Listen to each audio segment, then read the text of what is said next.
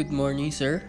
I'm here again, Charles Kevin Digabron from 1Alpha, to give some feedback about our subject, aircraft material and electrical hardware. Well, at first, I found it difficult because it is hard for me to use soldering iron. But from the past activities, I learned a lot, and it helps me to understand how it works and to understand electrical wiring well.